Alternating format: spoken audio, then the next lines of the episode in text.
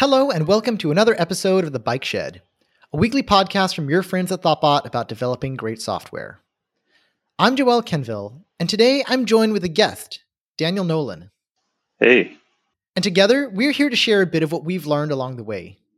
So, Daniel, what's new in your world? So, recently I just picked up a dirt jumper bicycle, and I've been learning to get better at dirt jumping. I ride mountain bikes quite a bit, but jumping is something that I haven't been super comfortable with. What is dirt jumping?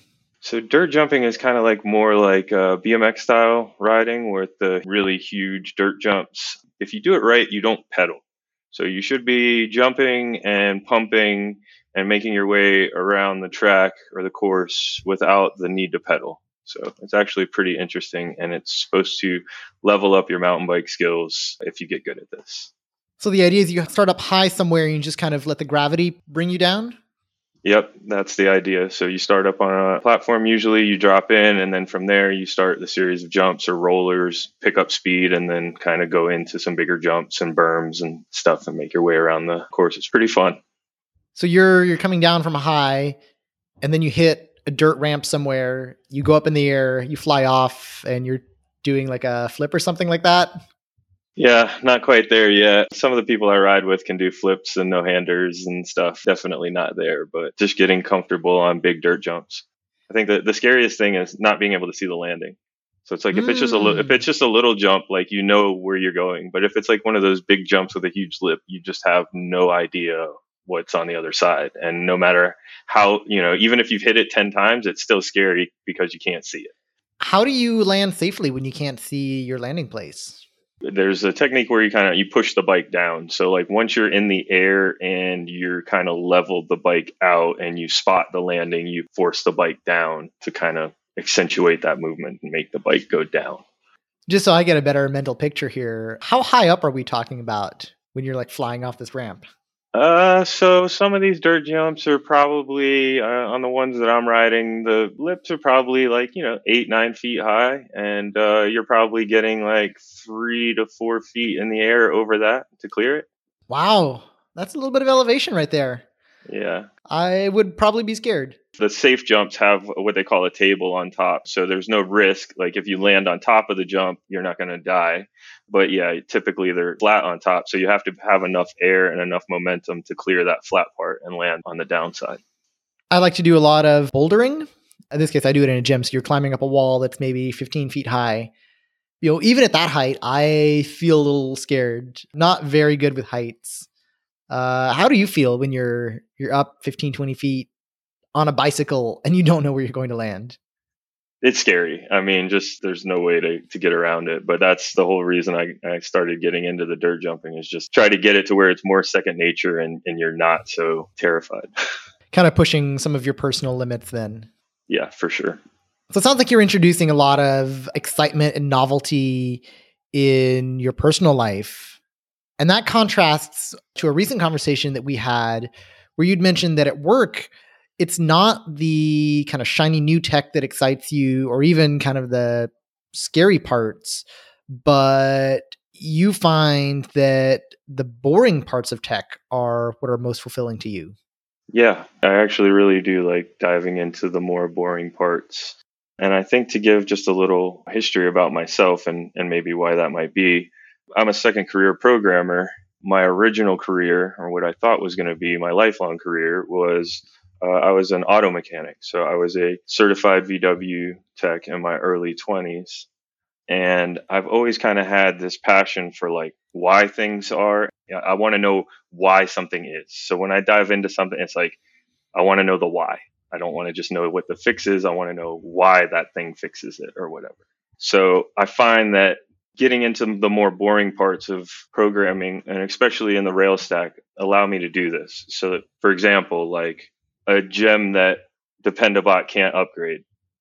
And it just sits there. The PR just sits there. Nobody wants to touch it. So then I, I come along and I'm like, well, why won't it upgrade? Why can't we upgrade this thing? And I start diving into is there breaking changes? Is there stuff like that? So fixing things for me has been something since I was just a little kid. My mom said I always used to take things apart and put them back together. I always want to know the why doing some of the more boring stuff, you get to do a lot more of that. Mm, so it sounds like really you're you're motivated by curiosity pretty strongly. Yeah, for sure. I don't want to just know what a quick fix is or something like that. I want to actually get in. I want to read this, you know, like if, if I, in the example, like a gem that won't upgrade, like I want to go dive into that source code. I want to see what the source code's doing. I want to figure out the why, you know, I don't want to just Google for like, Hey, I can't upgrade this gem. What do you think I should do? So always been super curious. That's how I've been able to sustain in, in software development and not really get burned out. It's what makes me tick. How do you feel about bug fixing or like chasing down bugs in general? Is that something that really scratches that itch? It definitely does. I feel it's, you know, very similar to somebody comes to you and they've got a broken car and they're like, Hey, this thing's making this noise when I'm going down the highway at 50 miles an hour. You know, what is it? You know, it's very much the same thing. Like you get an end user and they're like, Hey, when I click this button in the browser and, you know, it, this thing doesn't load or you know i'm getting a 500 error. It's very relatable. I love diving into those type of things. Like i, I love fixing bugs. It's interesting that you related that back to your work with cars because it sounds like you were doing sort of the mechanical version of debugging.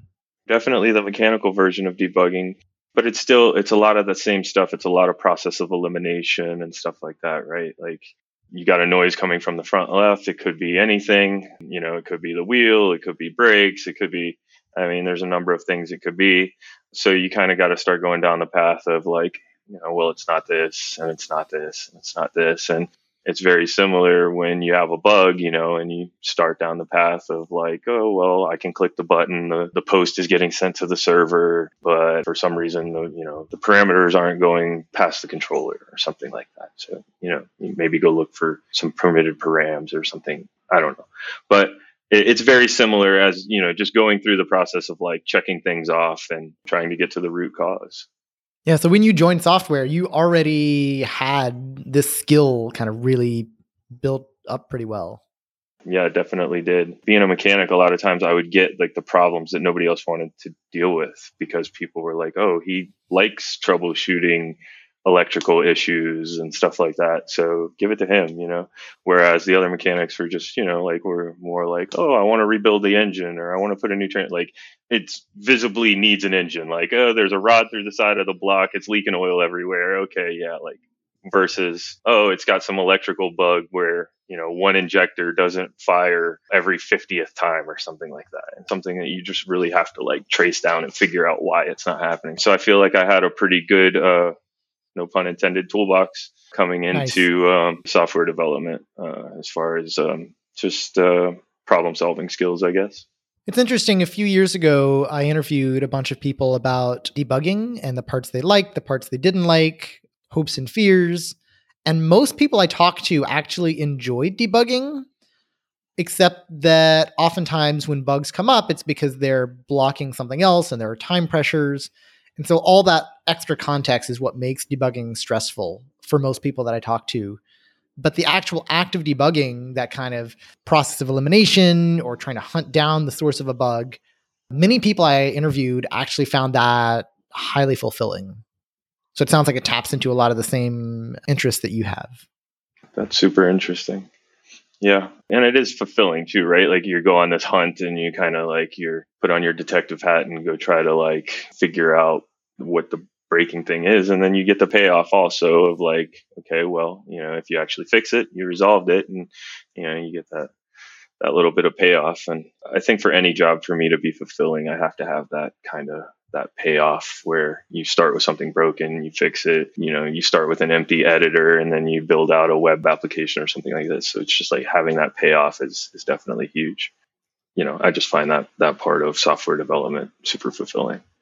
So you've mentioned debugging, you've talked a little bit about gnarly gem upgrades. What other types of work fit under that boring part of software heading for you?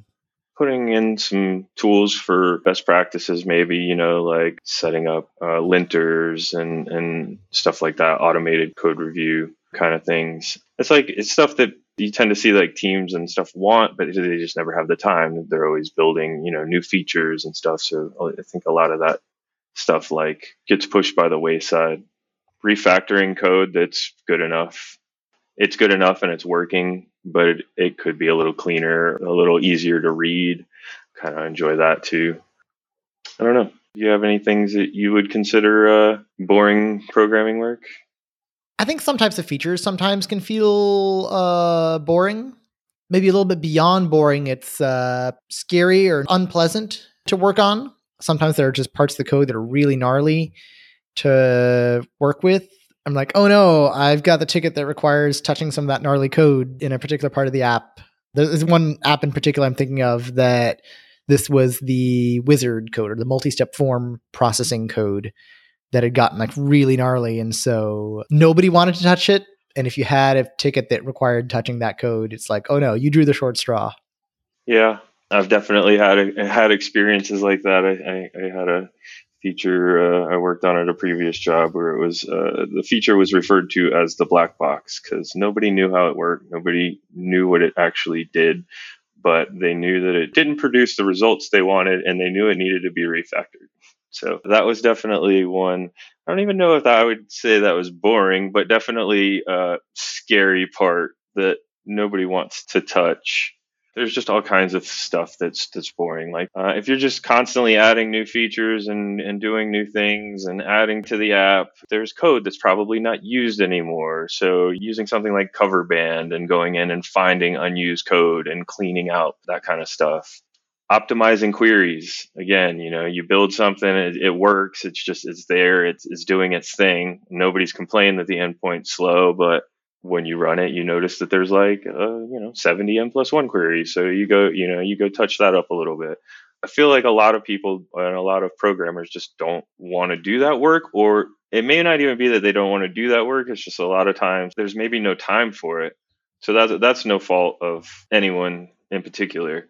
But I, I, think we need to, you know, figure out a way to make some more of these things fun. Maybe more teams need to build in like gem upgrade day or something, and you know, like go upgrade the ones that are hard to upgrade, upgrade the ones that Dependabot can't, that have breaking changes. Or I don't, I don't know. There, there's got to be some way where we can make some more of this, like the tasks that keep the car running, more enjoyable, right? Debugging errors can be a developer's worst nightmare but it doesn't have to be. Airbrake is an award winning error monitoring, performance, and deployment tracking tool created by developers for developers that can actually help cut your debugging time in half. So, why do developers love Airbrake? It has all of the information that web developers need to monitor their application, including error management, performance insights, and deploy tracking. Airbrake's debugging tool catches all of your project errors, intelligently groups them, and points you to issues in the code so you can quickly fix the bug before customers are impacted. In addition to stellar error monitoring, Airbrake's lightweight APM helps developers track the performance and availability of their application through metrics like HTTP requests, response times, error occurrences, and user satisfaction. Finally, Airbrake deploy tracking helps developers track trends, fix bad deploys, and improve code quality. Since 2008, Airbrake has been a staple in the Ruby community and has grown to cover all major programming languages. Airbrake seamlessly integrates with your favorite apps to include modern features like single sign on and SDK based installation. From testing to production, Airbrake notifiers have your back. Your time is valuable, so why waste it combing through logs, waiting for user reports, or retrofitting other tools to monitor your application? You literally have nothing to lose head on over to airbrake.io slash bikeshed to create your free developer account today. Would it be fair to describe the types of work that you've been talking about here? You've been describing as the boring parts of development. Would it be fair to put those under the heading of maintenance? I think it would be fair to put it under maintenance maybe even relating that back to cars it's the same thing right? Like you can put a new paint job on the car and you can get some new shiny wheels and you can you know put a turbocharger on it or something but eventually you know you got to change the oil. You got to change the tires maybe change the air filter new windshield wipers you know so you can see when it's raining. These things are all just things that need to be done otherwise even no matter how shiny your car is it's just not going to go anymore right? So I, I feel like maybe most of these tasks are maintenance it's not the shiny new thing. It's just keeping the thing running. And I guess traditionally at Thoughtbot, we've done engagements where we're either building new software or new features on existing software or we might be coming in and fixing some like larger problems maybe doing something like helping with a rails upgrade or helping to backfill a test suite some like larger kind of chronic problems but we recently introduced a maintenance service that is instead of having people full time there to do a particular task it's more of a so many hours a month to just do a lot of those boring things where we're doing, like you said, potentially gem upgrades or fixing bugs or things like that. Is that a team that you would be interested in joining? So I actually got to work with uh, Janine and Fur on support and maintenance for about a month, month and a half maybe. I worked on an upgrade, and that's exactly what I did. Uh, it was a upgrading a, a Rails 5.2 app to Rails 7 and yeah, it was not only super fun, but the other fun side of that for me is that a lot of times when I'm doing these things and you find breaking changes, the gem's either like 10 years old and it can't be upgraded because there's nobody maintaining it anymore. So you maybe have to create a fork or you maybe submit a patch or something. So th- this is a way that I've been able to get, you know, my feet wet in open source without really contributing to a specific open source project. So I have tons of little commits on different gems here and there, fixing stuff up or something I found along the way that couldn't be upgraded or something like that. So, so yeah, um, the support and maintenance team is definitely something that I'm interested in, and I had a good time working with them for that rotation. I think it's really interesting. You were talking about the pattern of open source contributions that you were having, and I think that's something that's really valuable to the community. Just those little patches in various places because it's broken or is no longer compatible with other things. What you're doing not only helps unblock you and your client, but also is probably unblocking a lot of other people in the community. So might have a larger impact towards other people than if you were putting all of your time into contributing to one more well-known gem. Yeah, for sure you know, I, I, know for sure, like some of them I have a commit on Honeybadger, something that broke recently, a Sidekiq upgrade that broke, and there was just a small change to the way the error handling worked. And it was like causing like all just this flood of errors. And it was just a simple change, but I'm sure not only did it fix it for us and the app I was working on, but yeah, I'm sure quite a few people benefited from that one. So, for those listeners out there who are hearing you talk about some of this maintenance or boring work, and maybe you're feeling inspired to go and do that on their team, how would you recommend getting into that? Well, I mentioned Dependabot. If your team's already using something like Dependabot for like minor gem upgrades, maybe there's a PR that's stuck that Dependabot can't upgrade because there's some breaking changes in one of the gems it's trying to upgrade. That's a great place to start.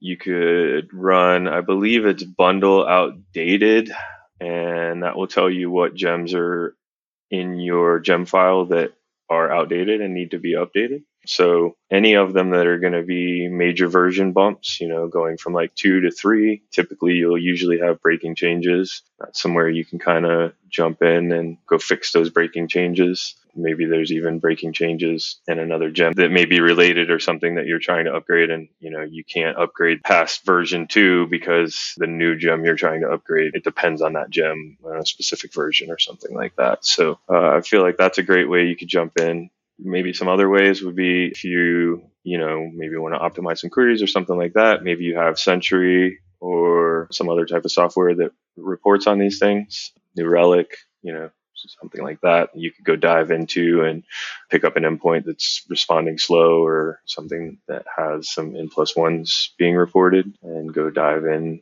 see if you can uh, maybe touch those up. Those are all great suggestions. I know i once worked with a developer who would dedicate it was the first hour of his day. So he'd come into work in the morning and before jumping in on feature work the first hour of his day he would just do small improvements on things. And not just like refactoring for the sake of refactoring but they're things like you're describing like oh do we have a gem that needs to handle an update? Did one of our monitoring services highlight maybe some slow queries that i could tweak a little bit this morning? Or uh, are there areas where we're feeling pain that we could make things better? And just by doing a little bit every day he like became known as the person on the team who was like having an impact and making everybody's lives better and making the code base better making the product better. And i, I really appreciated this person. Yeah sounds like an angel. Like i was saying you know i kind of hinted at a little bit before i think these things and it could be because they're boring or it could just be because you have stakeholders that are like hey we need to get this new feature out. And i, I just feel like a lot of this stuff definitely gets pushed to the back burner often. So figuring out a way to incorporate some stuff into your day like that or automating some of it you know using things like dependabot and stuff like that i think they're all just great ways to keep the app or the project in good shape uh, another thing that I've done, adding custom Rubocop rules to enforce things the way that you want them. You know, so like comes with a standard set of rules, but you find some pattern that's being, you know, repeated and we don't want that pattern repeated, you know, spend the time to write a Rubocop rule so that that pattern doesn't get repeated and you don't have to constantly police this in, in PRs. You know, you let the automated tool do it for you but I've never really heard anybody get super excited about writing a Rubocop rule. They're valuable yeah, they're definitely valuable. I think the most excited I've seen people get about Rubocop rules is typically as part of an incident report. So something went terribly wrong and maybe production went down and then you're doing a post-mortem and then you realize, "Oh, in this way some bad code made it through." And you decide, "How can we prevent this from happening again?" And the consensus is, "Oh, maybe a Rubocop rule would have prevented this." So I think that's generally where people actually start caring about a Rubocop rule uh, after there's been some larger incident. Sure. We had something where I think like we first started using system specs on an app I was working on, and some people were using Path Helper and some people were using URL Helper. And for some reason, the ones that were using Path Helper would fail randomly. I don't really recall right off the top of my head why, but we wrote a Rubocop rule to just enforce using the URL for or the URL helper instead of the path helper just to enforce that rule so we didn't have to constantly police it. You know, and it just made everybody's lives easier. Figuring out a way to set some time aside for this stuff or automating this stuff is definitely beneficial because you may not always have somebody on the team that's interested or that wants to champion this stuff. Yeah, you mentioned the word champion, and I, I, I like that word because it's the kind of thing that often doesn't get prioritized.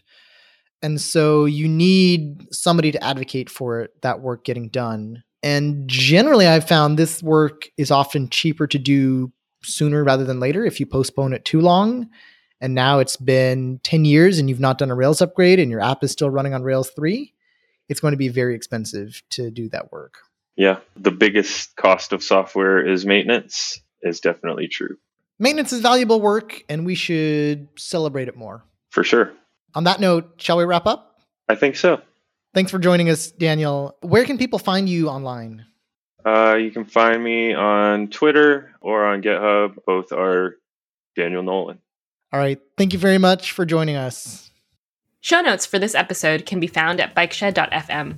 This show has been produced and edited by Mandy Moore. If you enjoyed listening, one really easy way to support the show is to leave us a quick rating or even a review in iTunes. It really helps other folks find the show. If you have any feedback for this or any of our other episodes, you can reach us at underscore bikeshed, or you can reach me at Joel Ken on Twitter. Or reach both of us at hosts at bikeshed.fm via email. Thanks so much for listening to The Bike Shed, and we'll see you next week. Bye. Bye. This podcast is brought to you by Thoughtbot, your expert strategy, design, development, and product management partner. We bring digital products from idea to success and teach you how because we care. Learn more at thoughtbot.com.